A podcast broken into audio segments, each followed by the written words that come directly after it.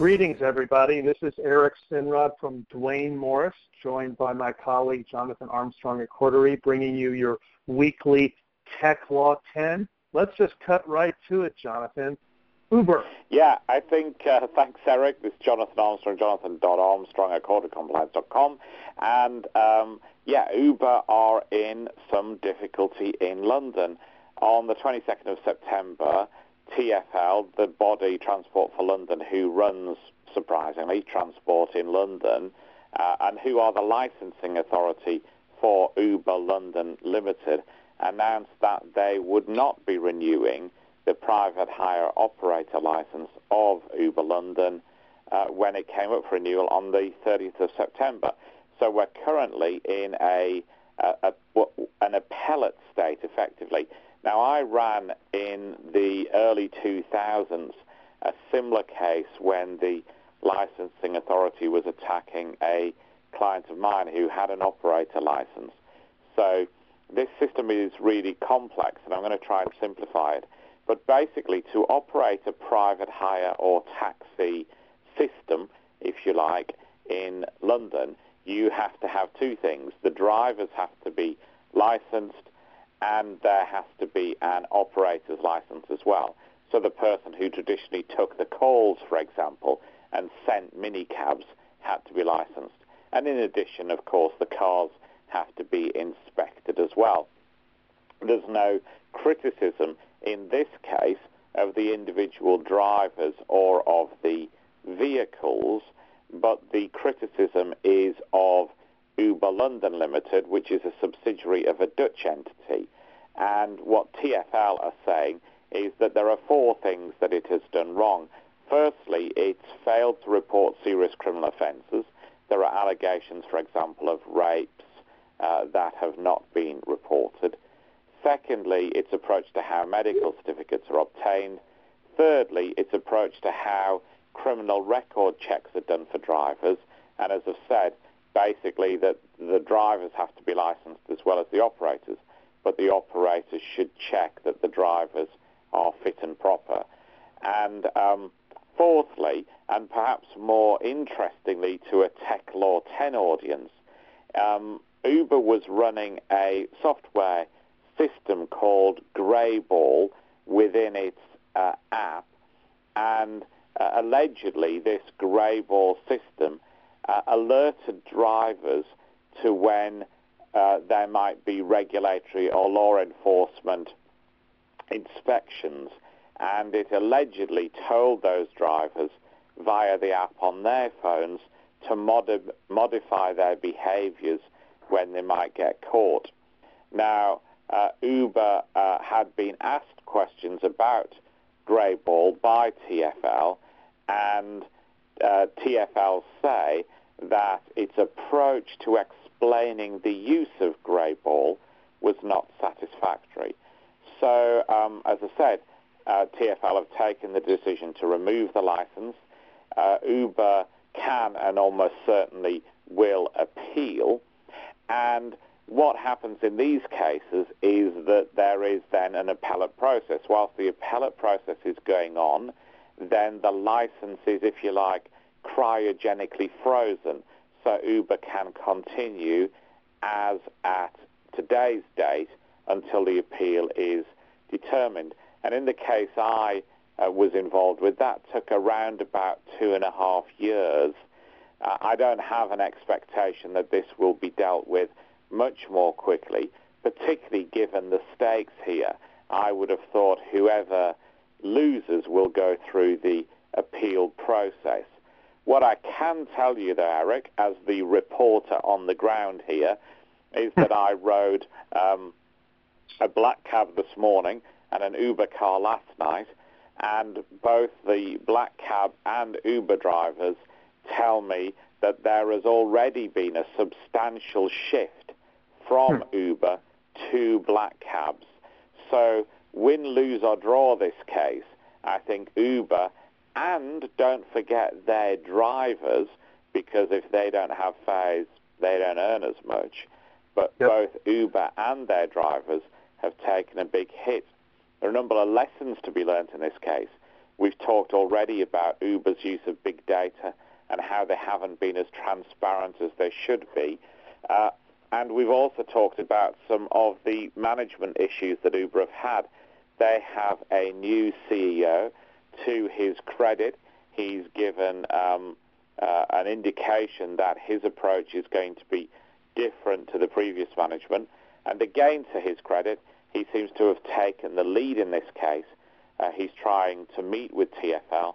My understanding is he's getting on a plane and will be in London on Tuesday to meet with TFL and see what can be done to uh, get the license back. So it's an evolving story, but a really interesting one.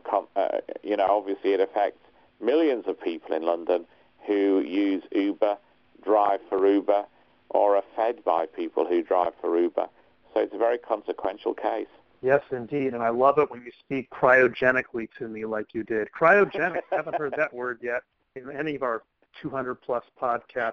I've got I've got uh, four or five quick points, and that was a great analysis, Jonathan. Thank you. Um, first of all, this really could have a potentially big impact in London. Reportedly, there are more than 40,000 uh, people who drive for Uber. There are more than 3.5 million customers who use the Uber app and drivers at least once every three months.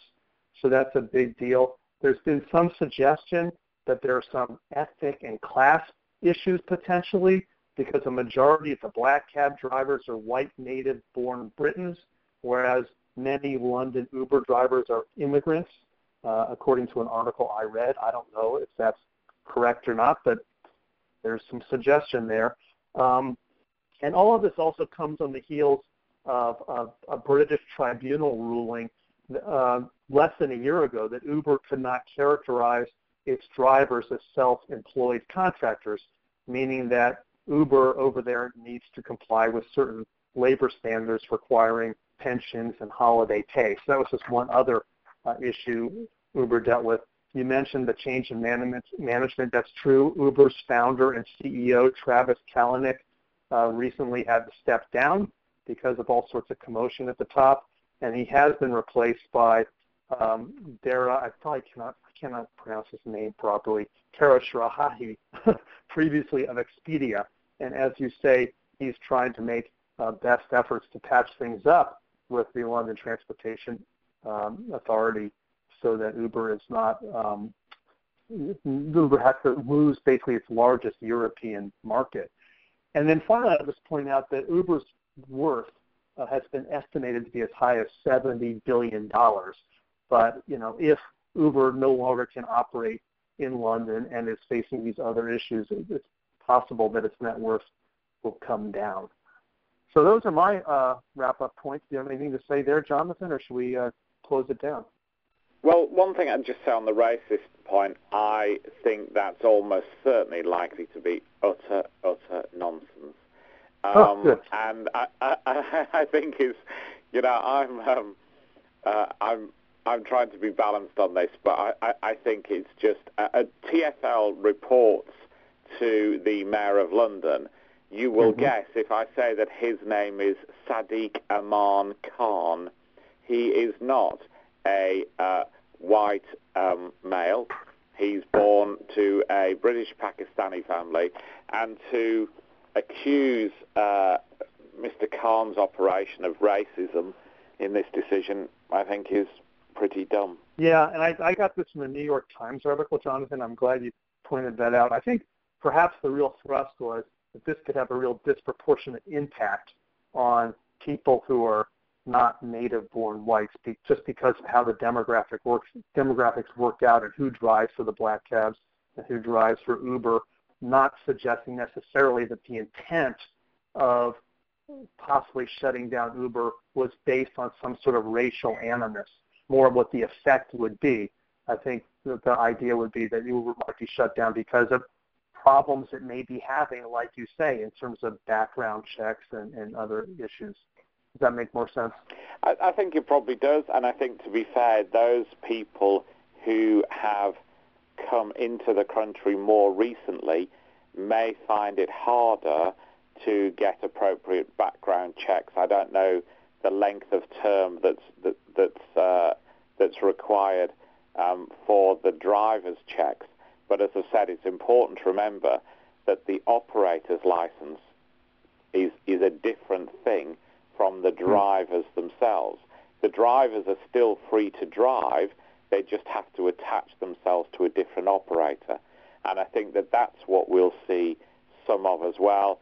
I hear rumours, probably shouldn't say because they are rumours, but I, uh, but, but I certainly know from the case I was involved with that different strategies are relatively easy to construct.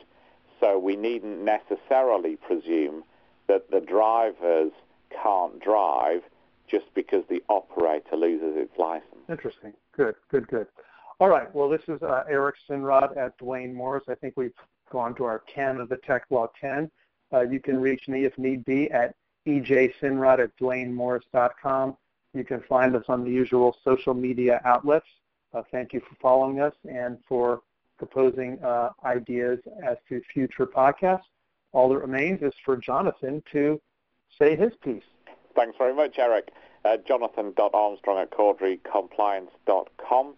Um, thanks very much for listening as ever. Do join the debate on our LinkedIn page, and we look forward to speaking to you again in a week or so. Take care. Cheers.